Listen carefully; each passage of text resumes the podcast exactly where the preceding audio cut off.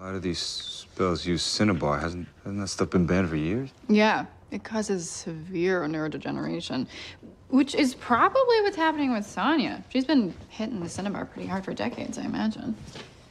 So she has clockwork Alzheimer's? Kinda, but so much worse. Your brain gets unstuck in time. You don't know where you are or when you are, and you can't control it. It is good times, and then you die. Yeah, but it seemed like they had a treatment. I mean, those weird watches she had on. Mm. Yeah, until they got messed up by us. Must be what started all this. I mean, back in Timeline 40, that's why Stoppard hunting us down. He's trying to save his mom. Oh, now I almost feel bad for him. No, feel bad for us. Even if we get back to Timeline 40, Stoppard's gonna do anything he can to kick us out. Unless we kill him. Trying to save his mom? Moms die every day. Circle of life. Wow. No. We help him save her.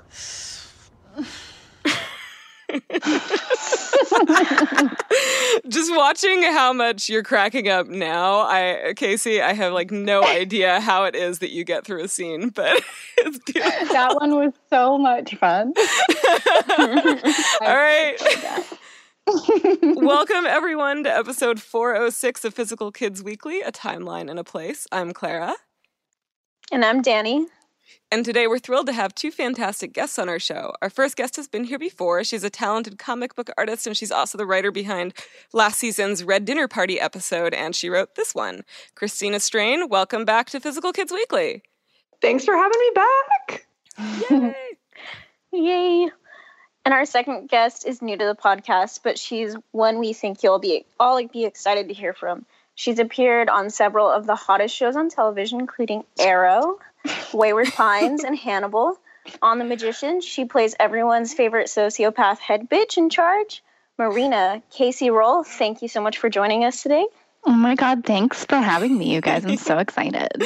I have to say, too, like, just looking at this, there's a lot of great female energy here right now, and a lot of great female hair. Those of you who are listening to this can't see, but the hair game here is top-notch today. I just have my hair in a bun. But it's a hot bun. Casey, since this is your first time on the podcast, we asked our listeners to submit a few questions for you, and we got a lot. We got like way more than we could possibly ask you in 20 minutes. But by far the most common theme in the questions we got concerned Marina's moral status.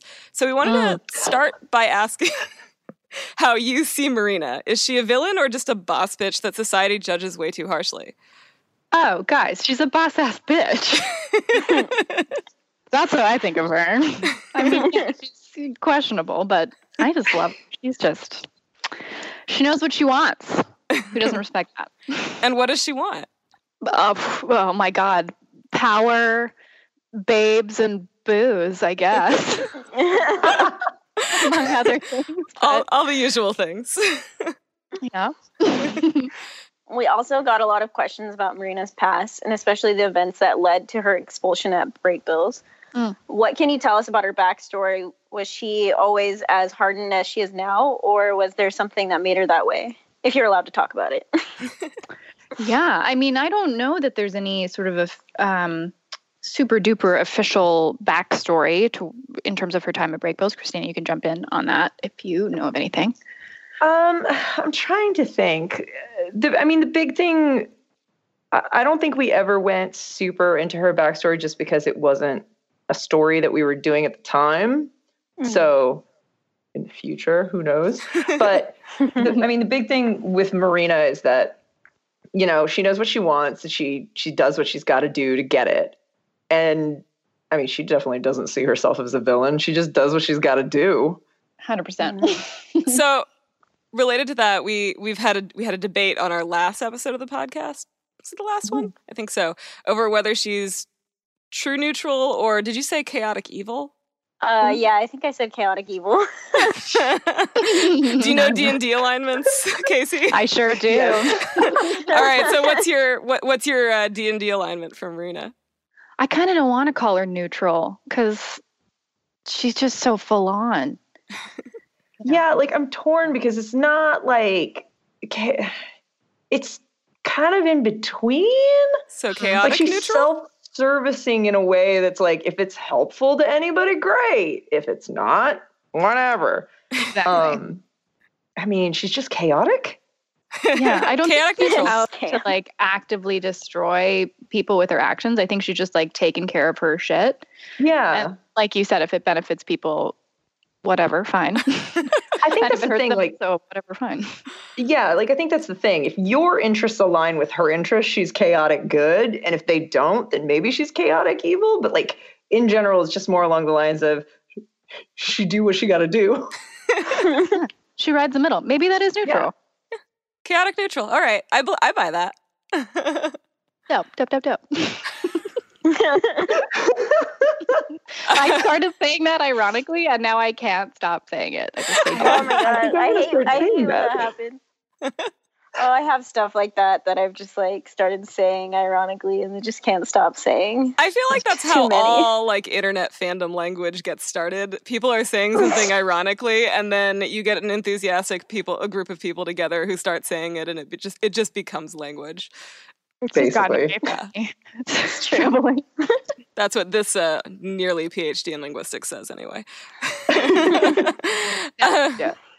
So we talked a lot on this podcast too about how much space The Magicians makes for female characters who are complicated and even flawed, and how fans sometimes struggle to accept that and reject those characters the second they do anything that isn't purely selfless and good. And yet, people love the shit out of Marina. Why do you think that is? I mean, I guess I can only speak to why I love her, which is that having her in my life has made me recognize when it's a good call to put my own needs first, which is something I was historically very bad at. And I think a lot of women are taught not to do.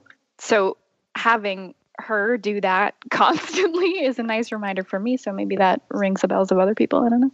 Yeah.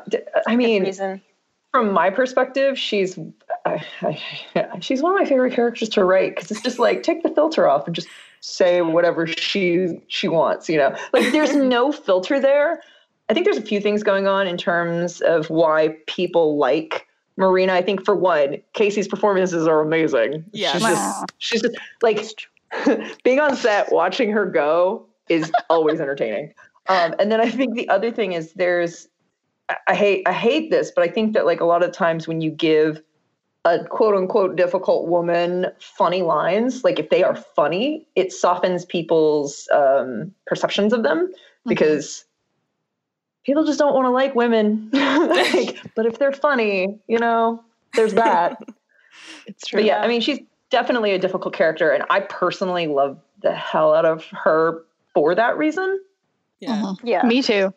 She's very, very dear to me, for sure. Tell us a little more about that. Like, tell us what your relationship is with Marina. Oh man. Codependent? No, I don't know. She's definitely somebody I like channel in my day-to-day life if I have to deal with like government officials or the bank or what have you. No, she's, I always like to say that she came into my life at a time when I really needed to find my voice. I think I was looking for it for a really long time, and I felt really alienated from myself for quite a while. And she came up and sort of forced me to access that really self-assured woman who owned her opinions and did what she needed to do for herself to take care of herself. I mean, I don't know what to say beyond that, just that she's super important to me. And I just feel really grateful that I got to play such a kick-ass broad. Yeah, that's another thing that's incredible about Marina. She's one of the few characters that I can think of that is just so face value. Like, you know, there's nothing about her that you're like, you don't know what you're going to get. You know what you're dealing with. She doesn't have a filter. Yeah. She's like the snake in the grass that you know is a snake and is in the grass. So it's just like, you know what I mean? And I don't think there are a ton of female characters written like that, because I don't think that traditionally women are allowed to be that open about our intentions and our wants. And like, we're just trained to filter ourselves in a way that, going back to Casey's point, you know, like, you're not allowed to be Marina.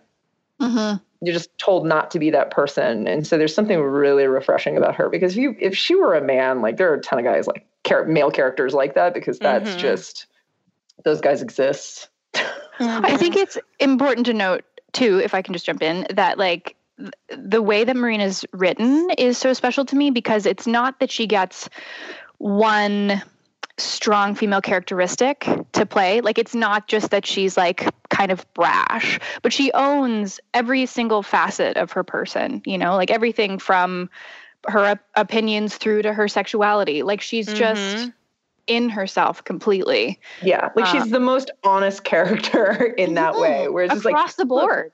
This is who I am. You deal with it. Yeah, it's not like she's an asshole who isn't self-aware about being an asshole. She's an asshole who totally knows who she is and owns it.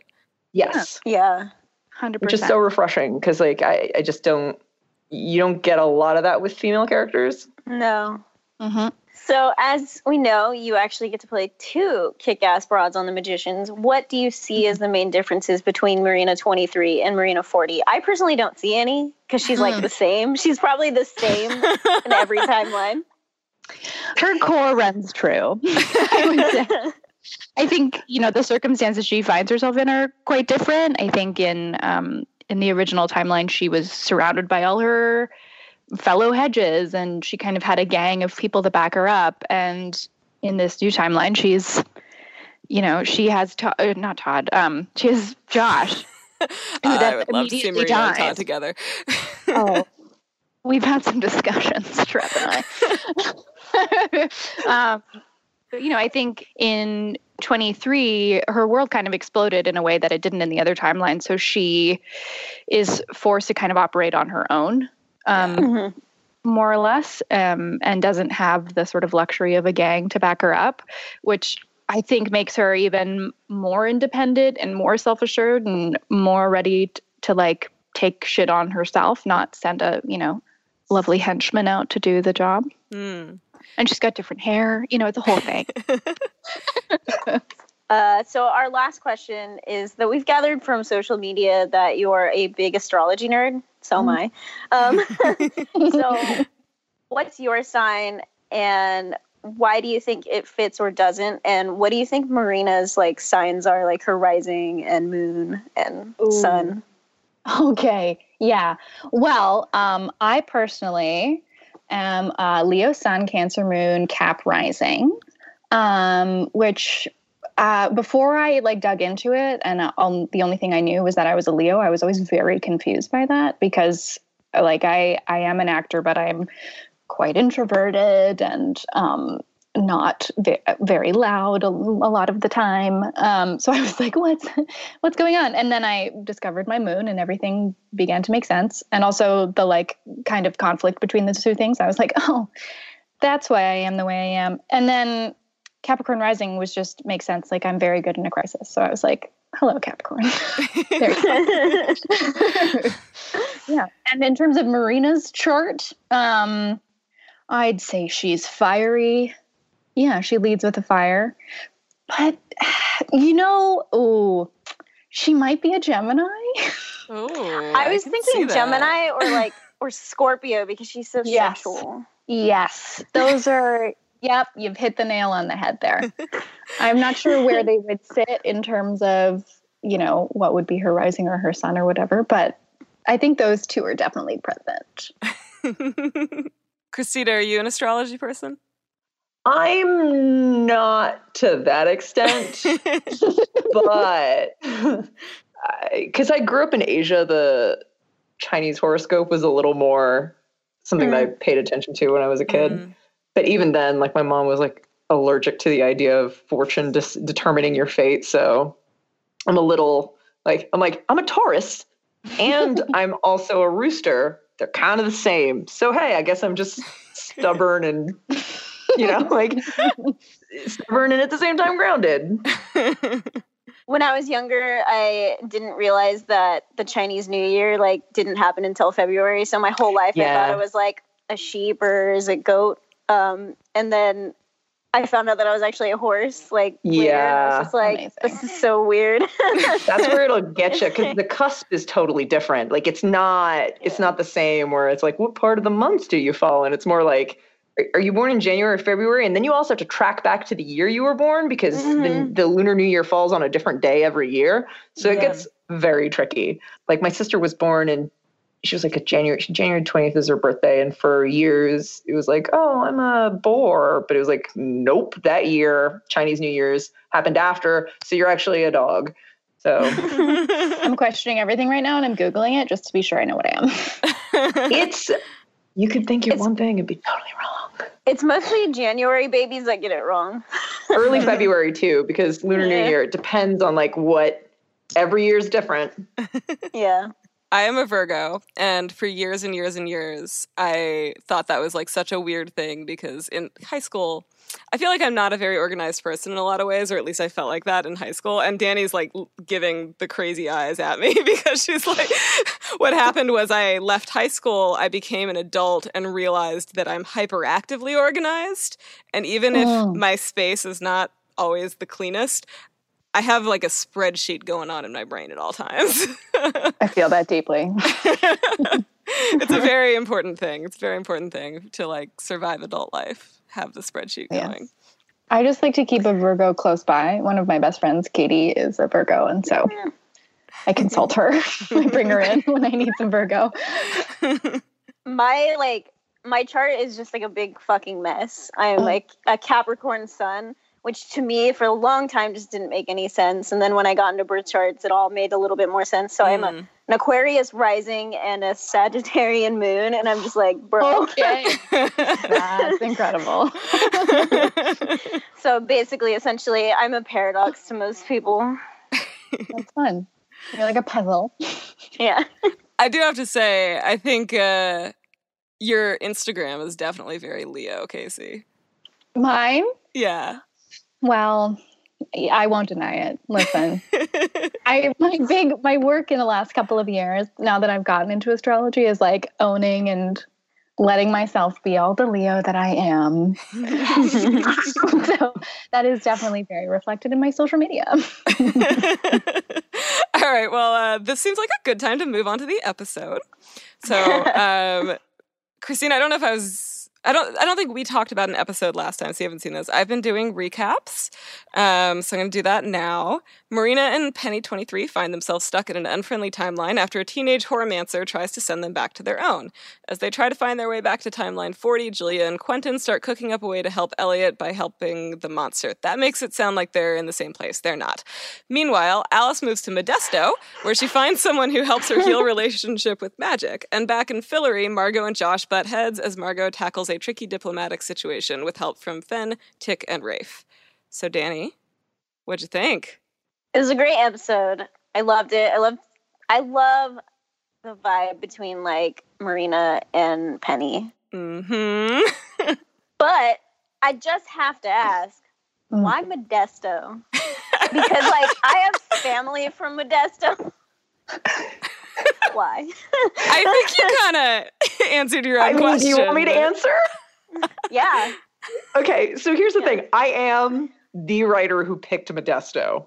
It wasn't a collective decision. It was my choice. Here's why.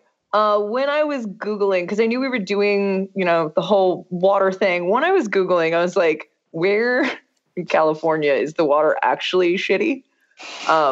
And it turns out Modesto has legitimately bad lead-filled pipes.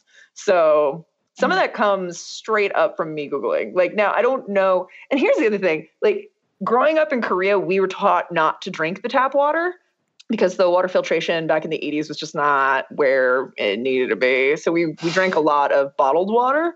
So, like, I just straight up was just like, okay, I'm going full bore, like, curious where should I look at? And then the other thing that made me, because it was like Modesto or Fresno, but Modesto has a sign when you enter Modesto where the sign is like, what is it?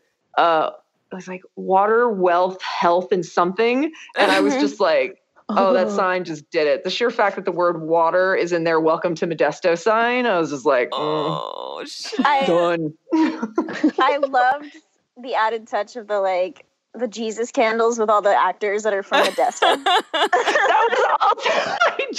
I wanted something weird.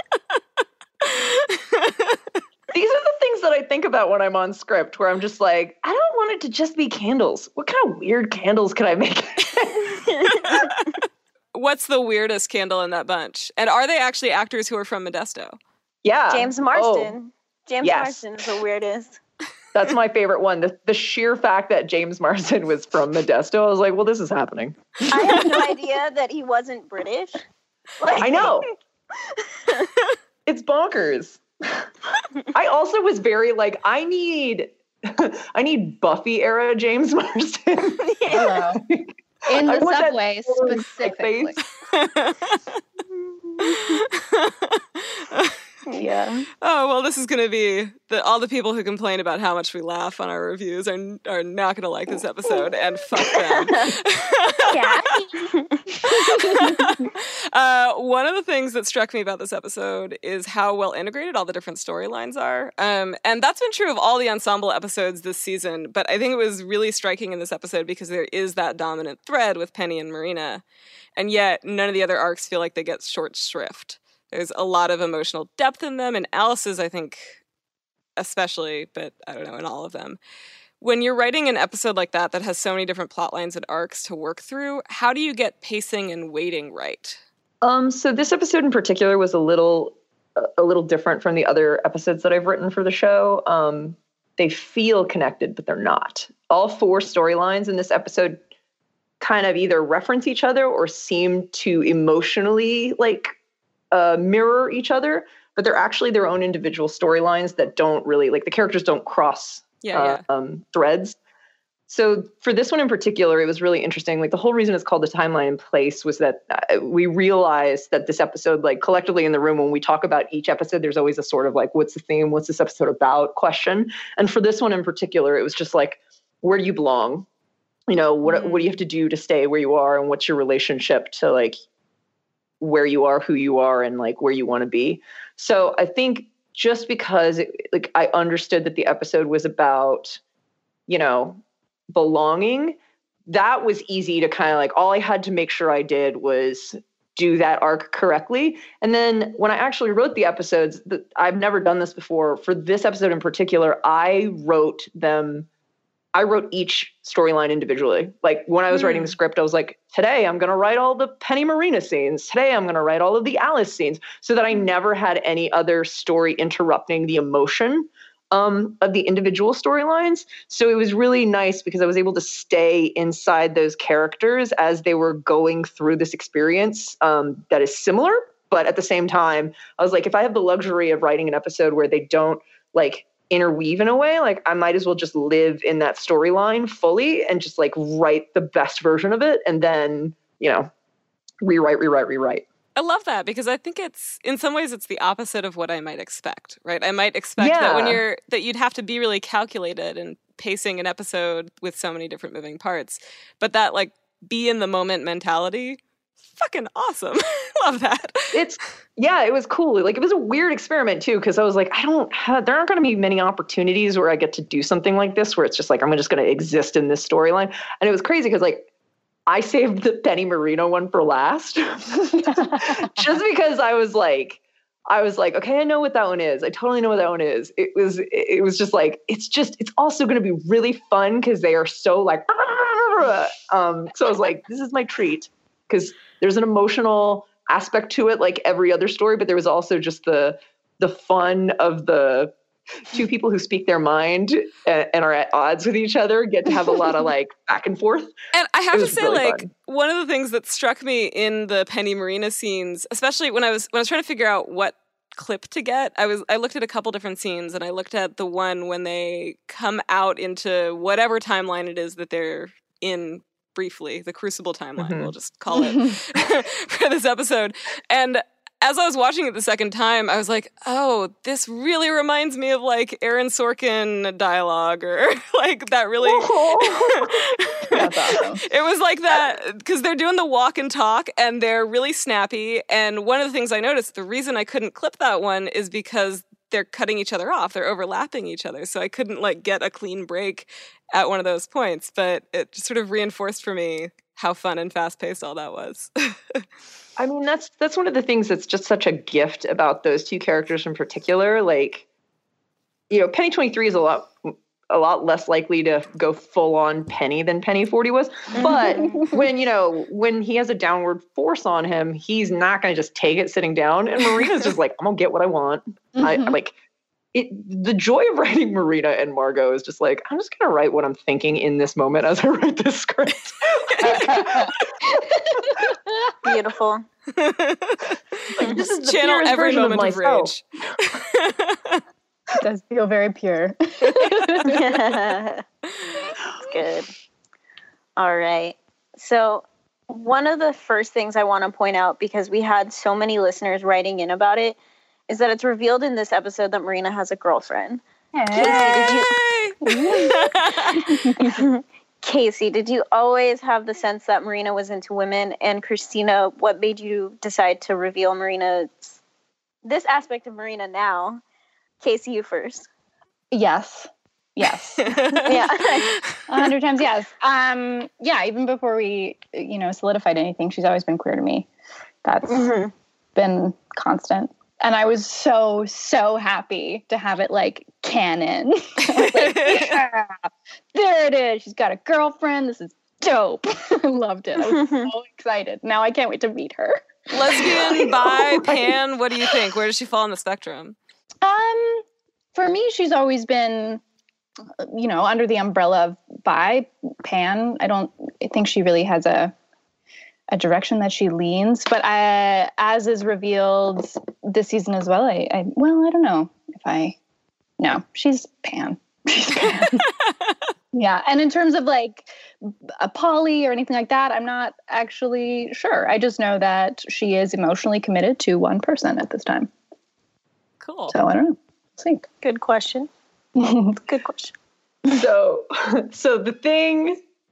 You guys have no idea how committed into like this Marina girlfriend storyline I was in the room. The thing is, Henry in season, dude, that's the one thing I'm like sad about with this episode, where it's like, I didn't get to write the girlfriend. But in season 3, Henry, in the timeline episode, like Henry made it canon that she's basically pan. Like we have not said pan in the room or anything, but this is just my head canon where. In my headspace, I was just like, well, she's pan. I think she leans a little more towards ladies, personally. Mm-hmm. I would agree. But that being said, the thing for me was in, season 1 and 2, she had a cat that she cared about in season 2, where she clearly has the capacity to care very deeply about other living creatures. Mm-hmm. And so, we're talking about what does Marina 23 look like versus Marina 40. And I was just like, she doesn't have a cat, but she has a girlfriend she really cares about and she really wants to get back to her. And it was great because, like, as we were talking about it in the room, we were like, that is so freaking Marina. The idea that, like Penny is struggling with the idea of not putting like his vision of Julia on Julia. And he's just like, I can't look at her that way. And Marina's just like, I fucked it up the first time with this girl that I really dug. So I'm just not going to do that again. And I'm just going to make it work. Because it's like, it's a little bit of a sociopathic thing to do, to just be like, I'm not going to tell her that we tried this once. And I know she doesn't like it when I fuck around. But at the same time, it's just like, it's so Marina. And it's almost like... It's weirdly for Marina slightly like soft and endearing because, again, it goes back to the idea that she is a self-servicing person, but at the same time, there are like, it's not like she has the, like, we can say she's a psychopath and a sociopath, but she does care about specific like creatures, Well, and it's not like she's doing the same things and just hiding them better, right? Like it's pretty clear from that scene that she's used this to be like, okay, I can't do that. So she does care about what the other person's boundaries are. Exactly. And that's what makes it so good for her in particular, where she's just like, listen, for her, from her perspective, it's hella romantic. She's just like, I'm changing the way I act for this person because, like, I recognize now that they meant so much to me and they weren't putting up with my shit. So I'm just not going to give them shit. But at the same time, from an outside perspective, it's also like, so you were playing them and manipulating them. But, you know, for her, I love it. I freaking love it because I do think that, like, it's not like from her perspective, it's fake. You know, she genuinely loves her girlfriend. She cares about this woman. So again, the only thing I'm like sad about is I'm like, I didn't get to write the girlfriend. I think I have to say too, in previous timelines, like, if I may, it's just that I always felt like her sexuality in the original timeline was very much like part of her toolkit. Mm-hmm. Sort of something that she would use to, you know, play that card to get what she needed. Anyway, she was probably fucking a lot of people to get what she needed. I mean, that's how she lost her girlfriend. And this time around, she's like, I'm not going to lose my girlfriend. Exactly. I can't sit down and have that conversation again of like, listen, I really need to get this done. So I had to, you know, do the thing. She's not doing it. And also I think much like she had a group of people surrounding her to like help her do her business. And I think that was a bit of a wall in a way. And now in this other timeline, she's standing on her own two feet. And no, I think you're 1,000%. Like, if you want to ask what the difference between Marina 23 and Marina 40 is just like, they're both like, they both know what they want this time around. That the difference is what she wants is different from what Marina 40 wanted. Like her basically guiding principle, like thing that she needs to hold on to is just, that's the difference. Do we know Marina's girlfriend? Have you gotten that far yet? What's she like? I mean, listen, I wish I had written her. Let's just say it's Margot. Like, let's just say that. No, I will say this. Like, I don't think that's going to be a. I know it can't. We all. It's not a priority. If that makes sense. It was like it is everybody for us. We need some female representation. Yes. Yes. Ready and waiting, you guys. Here we go. Also, personally, like, again, none of this is canon, but personally, I was just like, I just want to see Marina with somebody that you would just not necessarily expect, but it works. Marina and Fen? Not even Marina and Fen, just like, you know, Josh and Margot are just that odd couple where it's just like, interesting, I wanted that for Marina, where it's just like, oh, this is who she's into. But then again, I wonder, like, what would be expected? Like, who would you expect Marina to couple up with? I mean, I know what the fandom thinks about that. I think there's, like, I love Margot Marina as an idea, but I know that there's way too much sass in that relationship for it to work. Oh, my God. They would kill each other in, like, 2 seconds. Short-term only. Totally. And that's part of the reason that it's just like, if her girlfriend is polar opposite, there's something there where it's just like, ooh, you guys complement each other in a way that's unexpected and fun. Mm-hmm. I kind of like the idea of Marina having a girlfriend who is like submissive on the outside, but they totally switch when they're behind closed doors. I like the idea of Marina feeling the need to be dominated from time to time.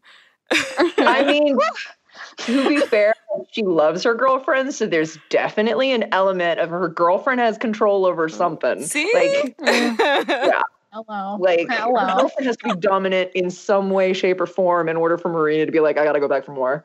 Guys, hello. I need a breath. All right. We welcome any and all fan fiction. For real. I'll admit it. I read it. Let's do it. Do you have a favorite? Do you have a favorite fic that you've read?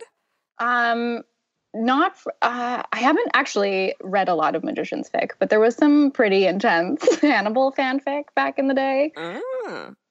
That was truly beautiful. I'm just trying to imagine what that fic read like. Me and Will. I'll just say that. And then going to work with you in the morning and after reading it and being like, well, I read some stuff about us. Oh, boy. It's like a sex dream, but you chose it. I think I just broke Casey. You ruined me. I need a break. All right, moving on. Yeah, good. Casey, you've worked a lot with Arjun since the Timeline 23 episode from last season. Penny 23 and Marina 23 clearly have some history, but we as viewers don't really know a lot about that relationship. What is their deal, and why, given that Penny 23 seems to trust Marina 23 about as far as he can throw her, were they working together at all when we first met them last year? I mean, as much as you work together with the people who are around you when everything around you explodes, like, I think she probably used him for a couple of things, you know, get her some rations or something, and that quickly fell apart. You want to jump in there, Strain? I think you're right. Like, I think if you've seen the way Marina is with people, you can kind of understand their relationship. Yeah. I don't think he was in her circle, let's say that. Yeah. Yeah. Penny rarely is. No, he doesn't want to be in anyone's inner circle. No, except for he is his own circle. Julia is apparently. Oh shit! Wait, what have I done? All right. So, Christina, tell us about the scenes with the two Pennies. How long have you known that you wanted them in a room together, and how did you approach actually writing that scene? Oh, my God. I'm trying to think about how much I can talk about. So here's the thing that's interesting about that scene. Like so much of the show, it was a collective room effort. I can't remember where the initial idea came from, but there were iterations of that scene that involved more than two of them. More than two Pennies? Cool. There might have been versions written, but like ultimately the thing that was crazy about that scene was it was just like, you have one Penny that knows things and is slightly different, and you can't actually say what his goal is.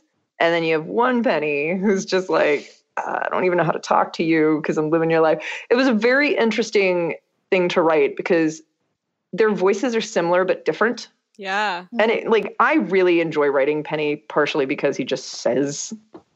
He is, he's got a little bit of the voice of the audience thing going on where it's like, I'm just going to call out the crazy shit.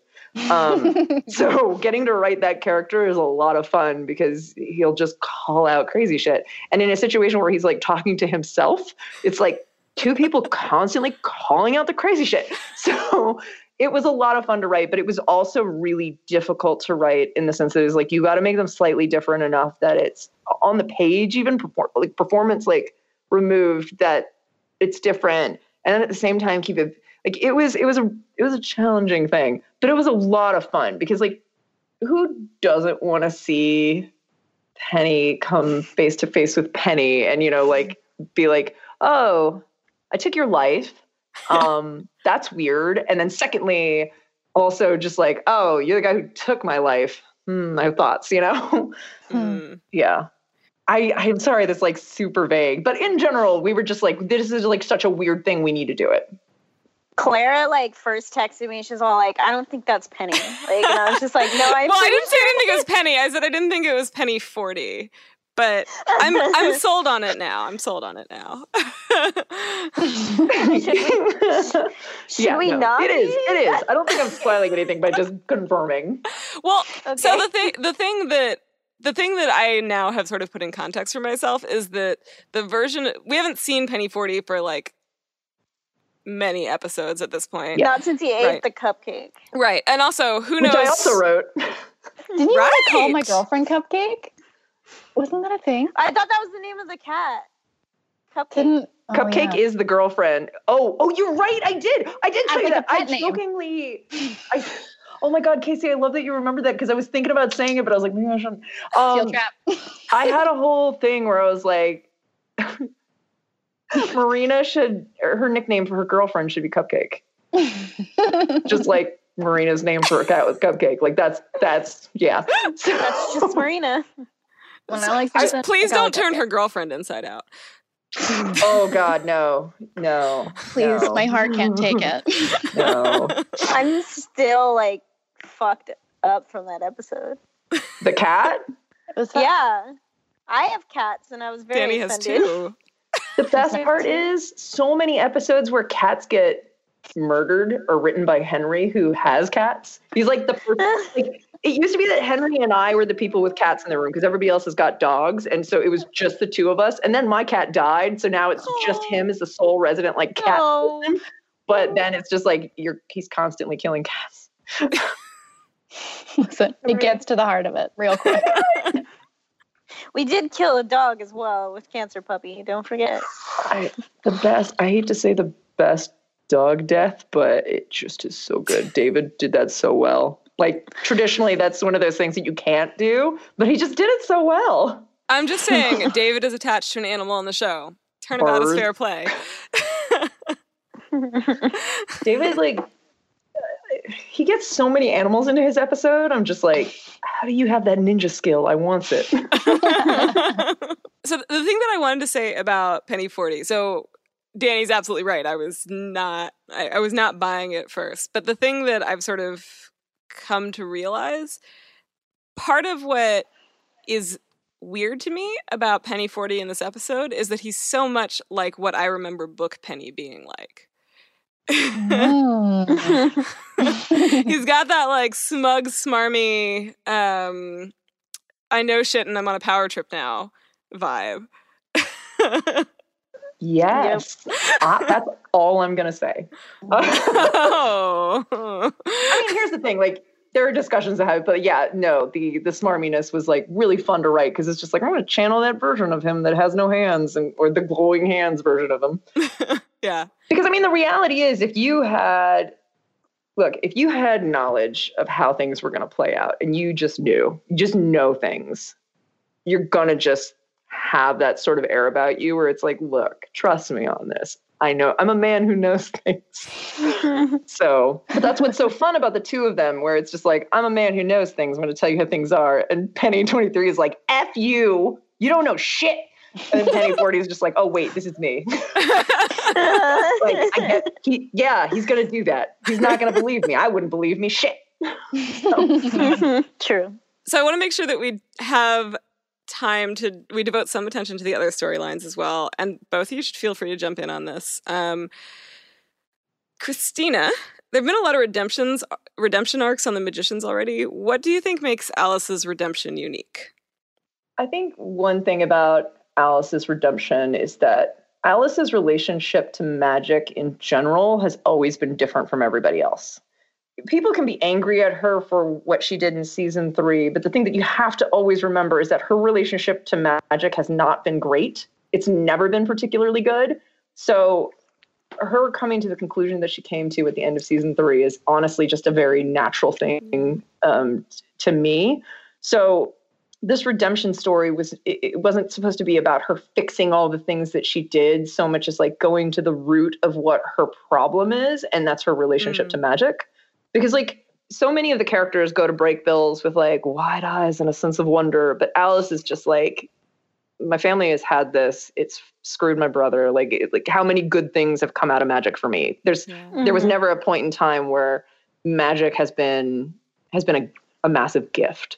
So the thing that was really nice about this story in general was that we were able to kind of, like, point back at that, where it's just, like, one of the problems here is not... It goes back to this core idea that, like, she doesn't see magic the way everybody else sees magic. See, now I want Alice and Marina together because I feel like they're opposites in that respect, because Alice has so much power and she's afraid of it. Marina could teach her how to own it so well. Yeah. Also, can I just say, if I could jump into anything with Olivia, I would just, like, throw myself in front of a train for that opportunity. She's such an incredible actress. Yeah. We were texting about how amazing she is today and just, like, how many different things she's had to do on The Magicians. And then, like, I saw her in, is it The Comedians? Is that the name of the show that she was in? I think so. Yeah. Yeah. Where she's just a completely different character from anything that I've seen her in. And you were talking about, Danny, all the horror movies you've seen her in. Yeah, she's done a lot of horror movies. She's good at it. Yeah. She's amazing. And she's just like a cool human. She's just awesome all around. A+, Olivia. Well done. Yeah, so... I second that. Christina, bring it up. Writer's Room Season 5. Alice, Marina. Hey, man, look, if I could get more lesbians on this show, like... Yay! Fuck yes. Gonna set myself a daily reminder to email your boss. More lesbians. More lesbians. More lesbians. Need more. So one thing I noticed is that while Julia and Quentin and Margot all kind of went through their redemption arcs while they were still sort of part of the group, Alice is going through her atonement or whatever it is, this thing that's like repairing her relationship with magic. She's doing that alone. And I think I just find that so impressive because it has to be completely self-motivated, which I think is really true about like personal growth in the real world. If you're going to actually grow and get better, you have to have a reason of your own to do it. It can't just be about forgiveness. Well, I mean, she went to Brakebills alone too. Like she like completely just like found Brakebills by herself. Like she's always kind of been a lone wolf and excelled at it. And not only that, like I think that Alice's storyline, you know, there's a thing that happened to her when she became a Niffin, and it was because she became somebody completely different. So, you know, when she returned to being a human, she had this experience that she still felt and remembered, and it wasn't like it changed her who she was on a fundamental level. And that is just like, that's a lonely experience. Like she can explain it to people, but it's not like they're going to fully understand it or be able to tell her something that's going to fix her problems. So this was just one of those things where it was like a combination of, this is her lowest point where she genuinely has nobody because of some actions that she took. And then on top of that, like nothing that any of them there was nothing any of them could have said to her that would have made her realize what the problem was. Like she had to go through something on her own to fully understand what the problem was. And because she basically had to see herself in like a, you know, somebody else's eyes, like somebody who didn't know her. Seeing how Sheila reacted to magic gave her a very different perspective, because it wasn't like her Brakebills classmates. She didn't have these preconceived notions about people. You know what I mean? Like, and on top of that, Sheila is also, I hate to say a damaged human being, but there's like, she has damage, and it's a damage that Alice can identify with. So there's a certain amount of like, I see myself in this woman, and what I'm seeing is her reaction to magic is so different from my own. There's like a purity here, and she's genuinely trying to do good with it. So yeah, she had to go through that on her own, because this wasn't a group problem. So I have a thing I want to go off on. I've been doing a lot of crackpot theories since last season. Ooh. Basically, I spend the time between each episode that we record researching mythology extensively. And in the last episode we did with Mike, so first of all, I tried Greek mythology, and Henry was like, why do you think it's Greek? And so I was like, all right, I'm going to look at some other mythologies. So I looked at Norse mythology, and I looked at like a lot of sort of Hindu mythology, like Hindu gods, and I ran those past Mike, and he was like, there's definitely mythology, not one of those. And so about 12 hours after that, here's what I did. I went on Omniglot, which is this website that only linguists know about because we're huge dorks, that like has examples of every single script in every single written language that this guy is able to collect. It's not every single one in existence, but it's a lot. It's anyone that I would expect to appear on The Magicians. And I want to go there now. Oh, you totally should. Bring it up on your phone. It'll be great for your post-episode nerding.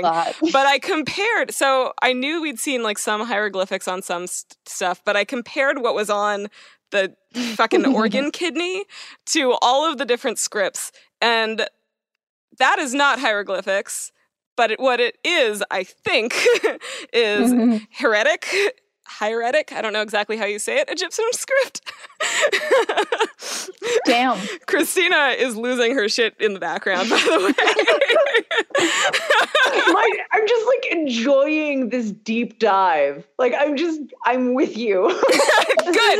Because here's the thing. I have to deal with this like at least 3 times a week. Yeah, you do. I mean, often at like 6:30 in the morning when you're not up yet. Danny needs to learn to set her do not disturb. I'm just saying. Oh, I have it on.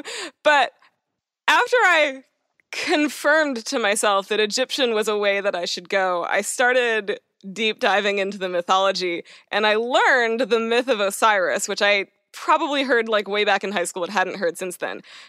So I think the monster might be Osiris, and there's a bunch of reasons for this. First of all, Osiris he's one of the most ancient Egyptian gods. So if we're talking about like the old gods like we have in the book, the like old gods come back and like shit on magic, him being like one of the most ancient ones is good. Also, he was a shapeshifter like a lot of Egyptian gods. That's not a huge part of his like shit, but basically all the Egyptian gods did some shapeshifting, and so the fact that the monster is sort of shapeshifty also helpful. But the most relevant thing for our purposes is how he died. He was killed by his brother Set, who was jealous of the attention he got from their parents and tricked Osiris into getting into a coffin at a party. Set then essentially floats the coffin down the Nile. And I was a little unclear about this. There were a bunch of different stories, but I'm going to say the version that is in my head. It eventually landed near a tree which grew around it. And Isis, who is Osiris's sister and also wife, because that's a thing in Egyptian mythology, searched for him. And in a lot of mythology, it's not just limited to the Egyptians. Oh, yeah. She searched for him everywhere. And when Set realized that she was looking for Osiris and that she was, getting close to finding him, he, went and got the body and hacked it into pieces, which he scattered across Egypt. Okay, so looking for organs, not so, kind of fits in there. And then in some versions of the myth, not only did he scatter them across Egypt, he placed them with the other Egyptian gods to implicate them in Osiris's betrayal and death.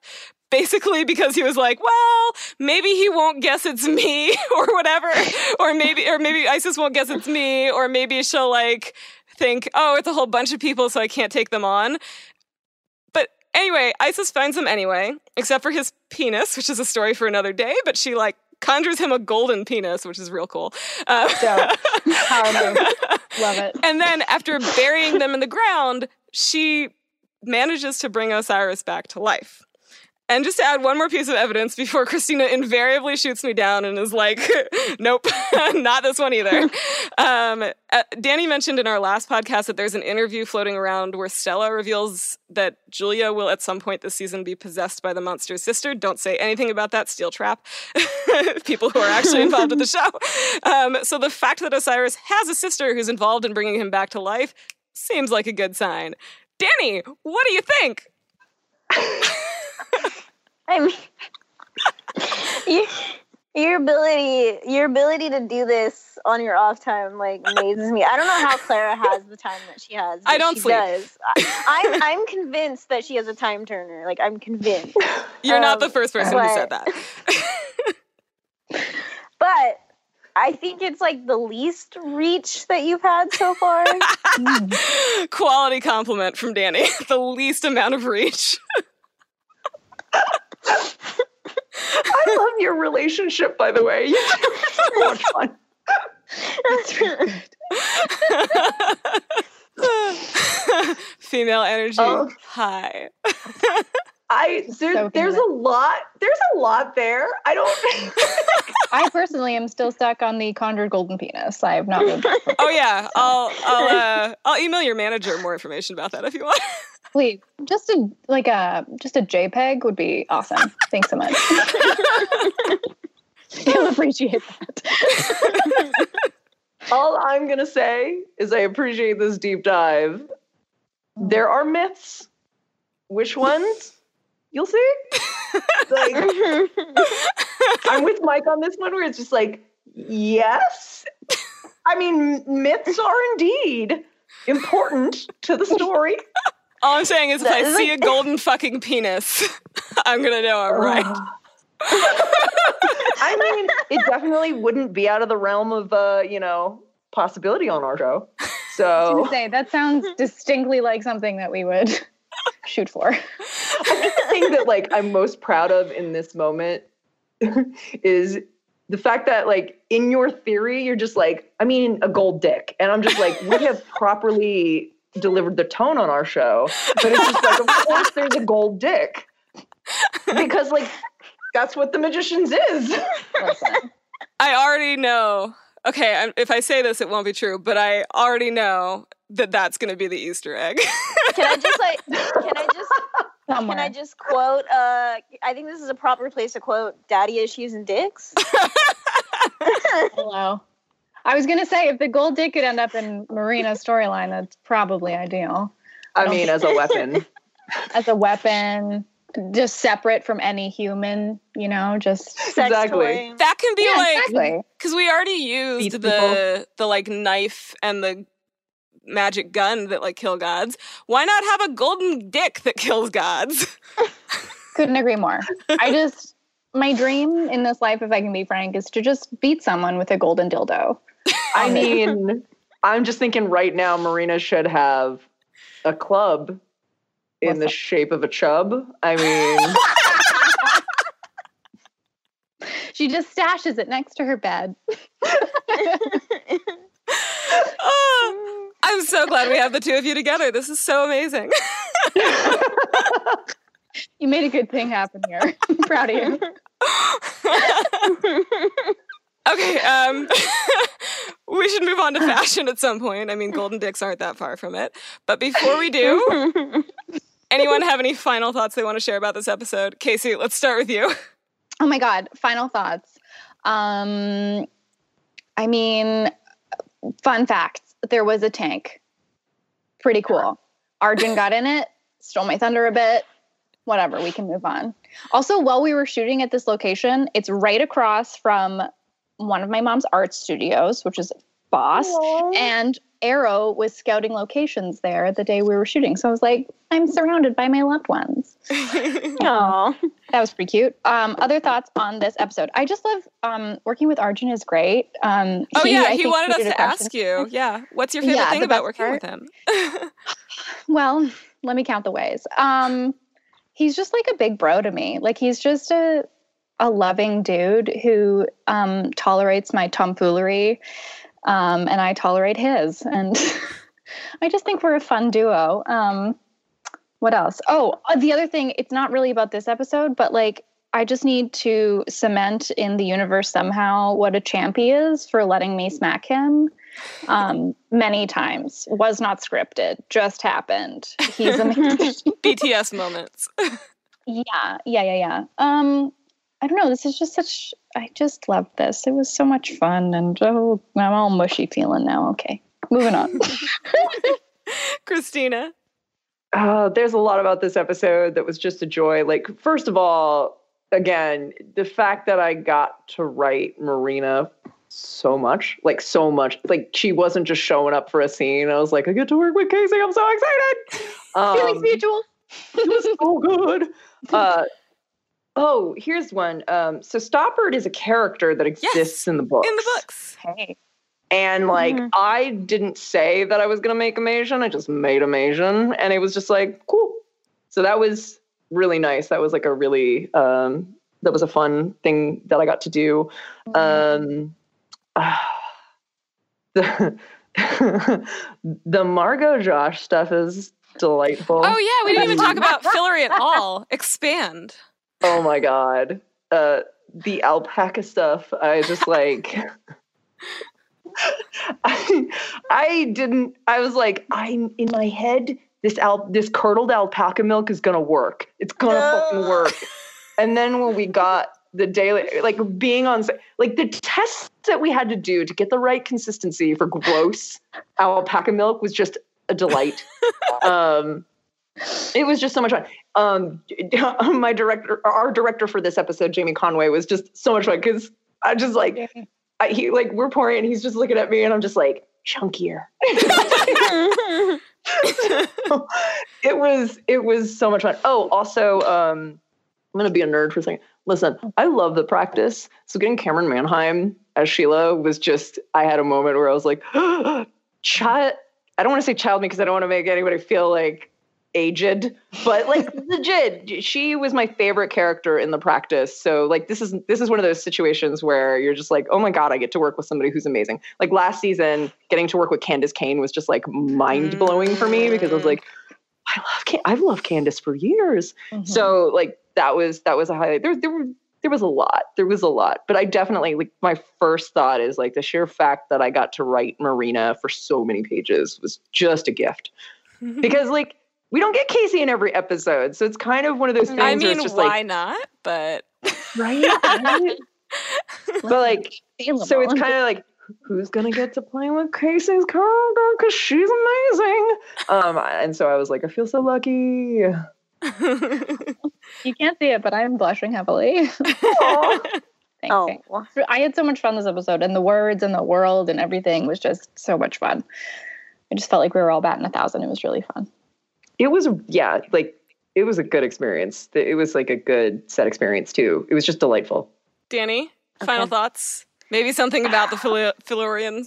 Well, I just thought there was so much humor to the, like, episode. Just, like, the way that Hale, like, delivered the monster in this episode was just too good. Like, when he was just, like, when he called Julia. And, like, oh my god, yes. So that came from the room. Sometimes there are jokes that we put in scripts that, like, we're all, like, somebody says it, and then it just shows up in a script. And we had enough people in the room had been like, Julia. I was like, this is going in. Just going in. And just like when he was like, this body craves a cinnamon churro. And then he like just disappears. I like love it so much. And I did like the Fillory scenes. I liked like Margot and Josh just kind of like spatting back and forth. And then their big fight. And he's like, believe it or not, I know exactly who you are, Margot. And I was like, ouch. And he walked away. Mike dropped. Josh. I love Josh. No one like a cinnamon roll to like completely fuck you up and hurt you. He's so good. I love him so much. Aww. I'm just like, protect Josh at all costs. Somebody was tweeting during the episode that aired tonight, protect Margot at all costs. And my immediate thought was, Margot does not need your protection. She's good. She is completely good. She's got this. Which I feel like was kind of the lesson of 406 as well. Mm. Margot got this. Yeah. Knife to the table. Yeah. So, Danny, you brought up a thing that I want to mention too, that scene with the mummy.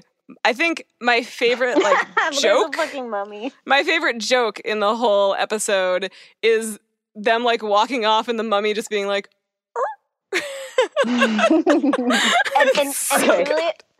Julia says bye and bows. Well, so I mean, that's probably a pharaoh. I'm gonna give credit where credit is due. I wrote the mummy dying. And Henry and David were like, no. He can't die. He needs to be, I mean, he needs to just be there. Like, we just need to leave him and walk away, and he's got his own problems now. And then the bye thing was an ad lib. Like, that was just like, they were shooting, and we knew that the notion was that they were like, well, I don't know what to do about this, so let's just leave. And then they like left, and so Jamie just held that camera on the actor, the mummy actor, and he was great. He was great. So like that was very much a collective effort.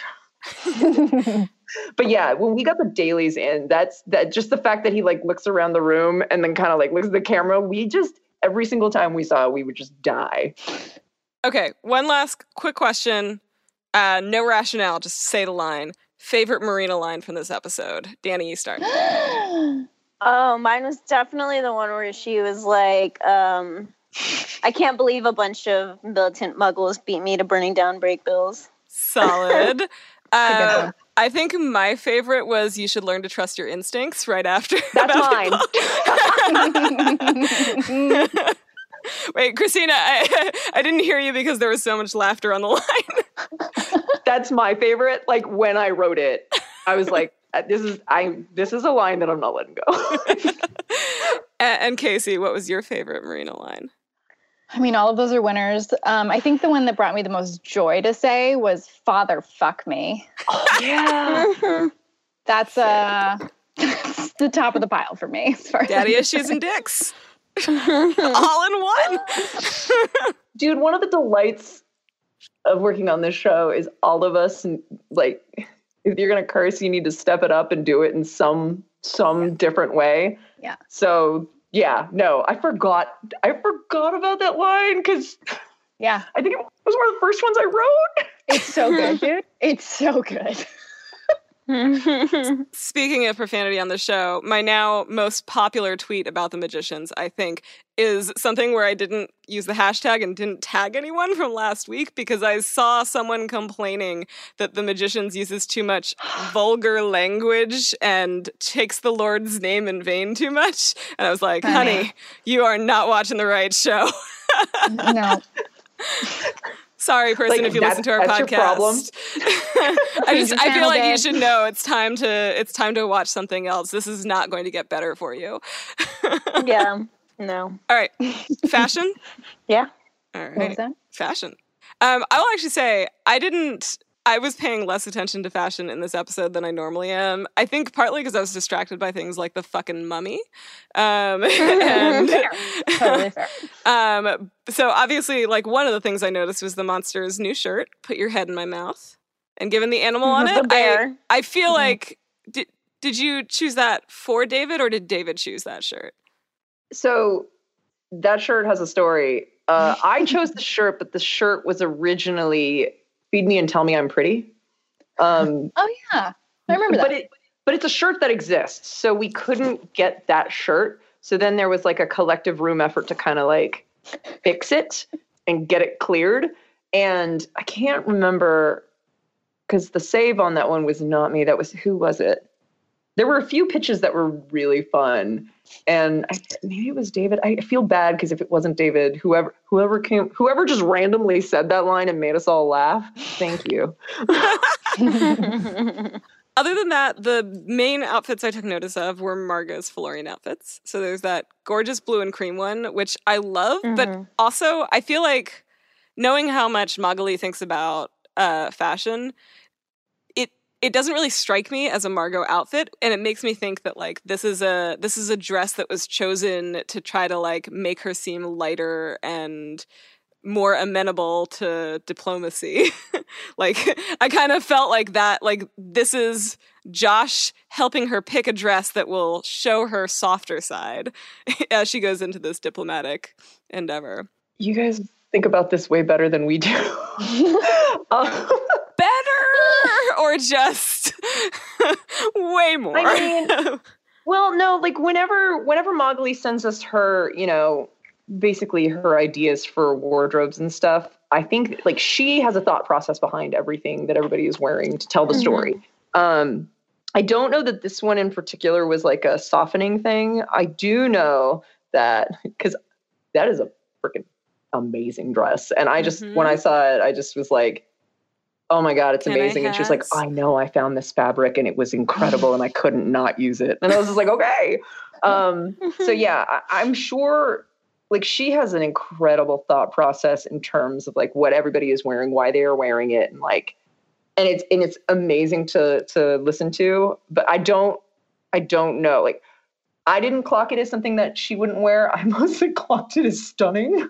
Which it is. I think that's the thing. Like, sometimes I get distracted by Magali's wardrobes because I'm just like, they're just so pretty. Oh wait, I should probably think about things. And then the other thing I noticed was the Westlorian rulers, the, like, feathered getup, which is amazing. Yeah, that's a perfect example of her asking herself, what is, you know, like, there's a combination of things going on there, which is, like, Sarah is obviously very into fashion. So she has her thought process on, like, what people should be wearing, where they are. So that is very much a, like, conversation between Sarah and Magali where it's just like, oh, I have this thought. And it's like, oh, well, it should be this. So I would love to take credit, but straight up, like, women with better fashion design tastes than me, like, call the shots. The one other thing I wanted to talk about, so in this episode, I feel like Marina's getup is kind of her standard cat suit, but there was a Marina outfit from the beginning of the season, from episode 1 or 2, that I fucking loved. She's wearing, so, I mean, it's a black dress, like most of the things that she wears, but there's this amazing necklace that goes down to, like, her belly button. Oh my God. I mean, everything that Magali comes up with is incredible. There's this one dress, I think it's in episode 1, 2, that was actually a scarf, like a pashmina type thing that we've had in Marina's closet since season 1. Like, it's been hanging around and we didn't know how to incorporate it because it was as a scarf. It just didn't work and we didn't know what to do, but we loved it. And we cut a hole in the middle of it and popped it over my head and belted it. And it became a sort of top dress thing, which I'm obsessed with. And I'm so happy it finally made it in. And it's such a like prime example of Magali's beautiful brain and like how she will see a piece and flip it on its head and make it even more incredible than you ever knew it could be. And I just, everything I wear on this show is like an effort to get into, but then once I'm in it, I'm like, yeah. Yeah, it's all skin-tight bodysuits to some extent. This episode in particular, I was like, wow, that's just my body. Cool. I remember seeing you in that catsuit, and I was just like, where's she going to put anything but... Who gives a shit? It looks so good. God damn.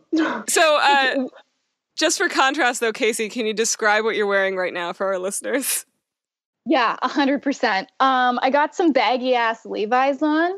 I've gone ahead and cut the leg off here. You can see it's frayed. Then I got a baggy Dare T-shirt, you know, just resist drugs and violence, which is...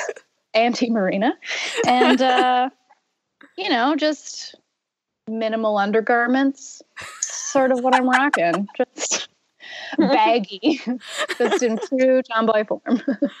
Room to grow, as I like to say. No, you were living your best life. You're comfortable. Yeah, comfortable as best. Those are my dinner pants. Okay. Casey, if you were to steal the wardrobe of any character on the show, who would it be and why? Ooh, I love this question. Oh, my God. I would like to read everybody's closet for, like, every mood I have in my life. But I think, I like Elliot's wardrobe, man. That is one of the top answers. Yeah. But also Quentin. Like, I just love a good, basic, comfy, I could sit all day and read a book in these clothes. You know? I mean, he's living that hoodie life. I love the hoodie life. That's my life. The bigger, the better. The more cowly the hood, the more comfortable I am. All right. Well, any other last notes about fashion before we move on to MVP? Oh, my gosh. I don't know, but I feel this overwhelming need to note that it's Rihanna's birthday today. Hey! Fashionable person. So, have you seen that video? It's like 8 years old at this point. I think her name is Emma Robinson. She has figured out how to make auto-tune noises with her voice, and she does a version of a Rihanna song that is amazing. That scares me. Look it up when you're done. It's sorry. That's wild. I feel like I'm half my brain is going to love that, and the other half of me is going to be like, the simulation is broken, and I'm going to panic. I was in a PhD program in linguistics. I have like asked a whole bunch of people whose job it is to understand things like that. Also, my husband, who is a recording engineer and a composer, and none of them can like fully explain it. They all have bits of the story that they can explain, and then there's some magic in there. Love a little magic. Maybe she's just a robot. Or she's part parrot. She could be part parrot. All right. Any other fashion things? Good time. So. All right. I want to give a little credit to Alice's wardrobe real quick. Yeah. She looked cute. Shit. Like, I feel like if I were just a girlier human being, I would wear the hell out of her adorable dresses because they're fun. Mm. Yeah. But I also like a silhouette. Yeah. I feel like I aspire to Margot's wardrobe and I end up in Quentin's. That's right. Yeah. True for most people. I feel that. She wore this white jumpsuit at one point this season. That was so incredible. Mm-hmm. I like that. That was like walking right down that Clinton jumpsuit. Yeah. Yeah. Dope. There we go again. All right. MVP. This is a wonderful episode. Everyone did an amazing job. I love you and Arjun both, but I think I have to give it to Arjun just for that like scene with the two pennies, because what a feat to pull off, and it's mesmerizing. Danny, what about you? It's hard to give an MVP for this episode. Like hard. You know what? I'm just gonna give it to Casey because she's here, and that's nice. And honestly, like just in general, just like MVP for being Marina. Gosh. And having a girlfriend. That makes me happy because I have a girlfriend. Love it. I do have to say, everyone, talking to you and seeing what you're like as a human being outside of the roles you play makes me really appreciate what a great actress you are. Oh, thank you very much. That's very kind of you. Casey, do you want to nominate someone for this episode? Yeah, Strain.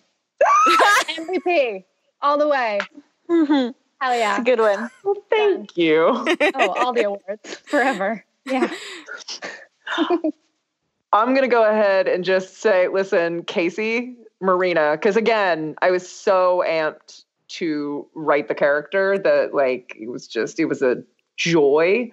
And then I'm also gonna say this. I'm gonna give it to the Mummy because. Yes. No fight for me. Played the Mummy? There was a stunt guy who did it. Because here's the other thing.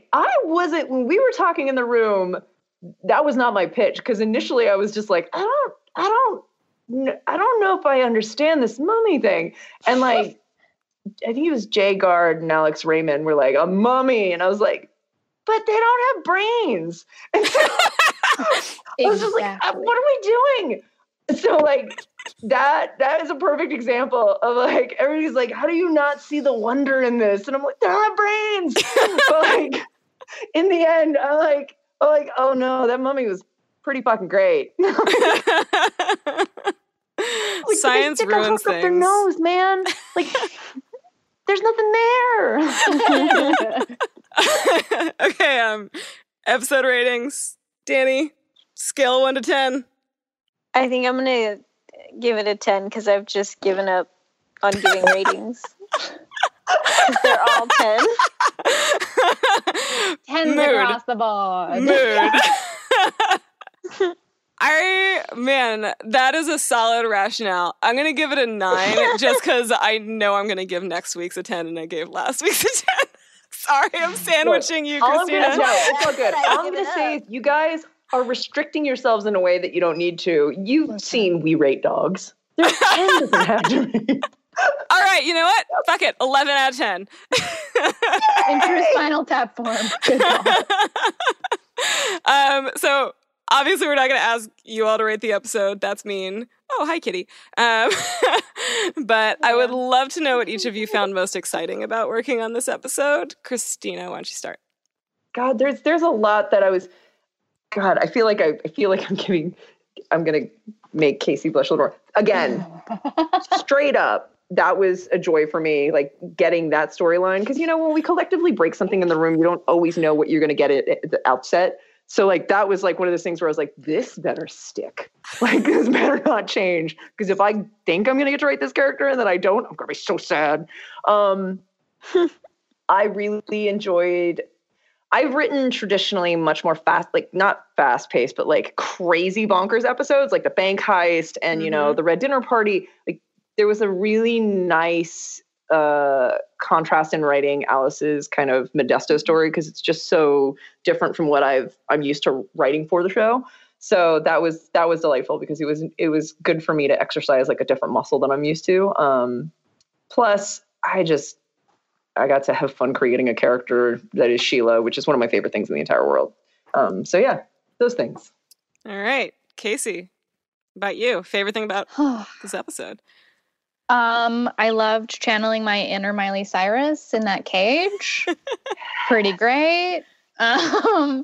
Loved everything I got to say because the words are the magic of this show. It's just incredible every time. I'm just so spoiled. And being partnered up with Arjun for an episode was really fun. We had a great time. We get along so well. This is people, and were just like a couple of wacky jokesters. So we got to just like josh around with each other for a few days, which was amazing. And he's rad. He's getting married in 4 days. I know, to a wonderful person. It's just everything's coming up Millhouse for that guy. Go team. I'm also going to throw this out there. Like that was an additional joy. Just the fact that like Penny's a fun character to write. And to have two, not antagonistic, but two characters who aren't going to take anybody's shit in scenes together, like that's a lot of fun. That's so much fun. Because nobody's, it's like, we're fighting for control of this bus. 100%. It felt like, I don't know, the best feeling I can describe is like back in the day when I grew up playing basketball. And like when there's someone on your team that you just want to be better than, but you also want to like work really well with. Oh, yeah. Like that. Yeah, it's that, like, good competitive energy. Yeah. So, that's what it is. Arjun and I all the time. Well, with that, I mean, I hate to do this because this has been such a fun episode. We obviously need both of you to come back. Anytime, darling. Anytime. Casey, Christina, thank you for joining us. This has been a blast. Hope we do it again soon. Thank you for having us. Thanks, guys. Do any of you want to plug any other projects before we go? I just finished a movie called Baldy, which is amazing. Or it was amazing to make. I don't know how it's going to turn out. Hopefully great. But I have no way of telling you where or how to see it. Just I did it. So there's that. We'll look out for it. Yeah, and then I may or may not be back on a television program that I am sometimes on. That I won't name for reasons. I'm just going to put out there that it could be any show she's been on because she's just delightful to bring back. Aww. One of our questions was, why do you die and come back so much? I got a face for murder, I guess. You know, what can I say? All right. Well, with that, thank you again so much. Listeners, thank you for joining us. Remember to subscribe and rate us on iTunes or Apple Podcasts or whatever the fuck it's called these days. We're also on Spotify and pretty much everything except for Stitcher. The more positive ratings we get, on iTunes, the higher we show up in search results, which means more people can find us. So do those ratings and reviews. And as always, you can follow us on Twitter or Facebook at Physical Kids Pod. Bye! Bye!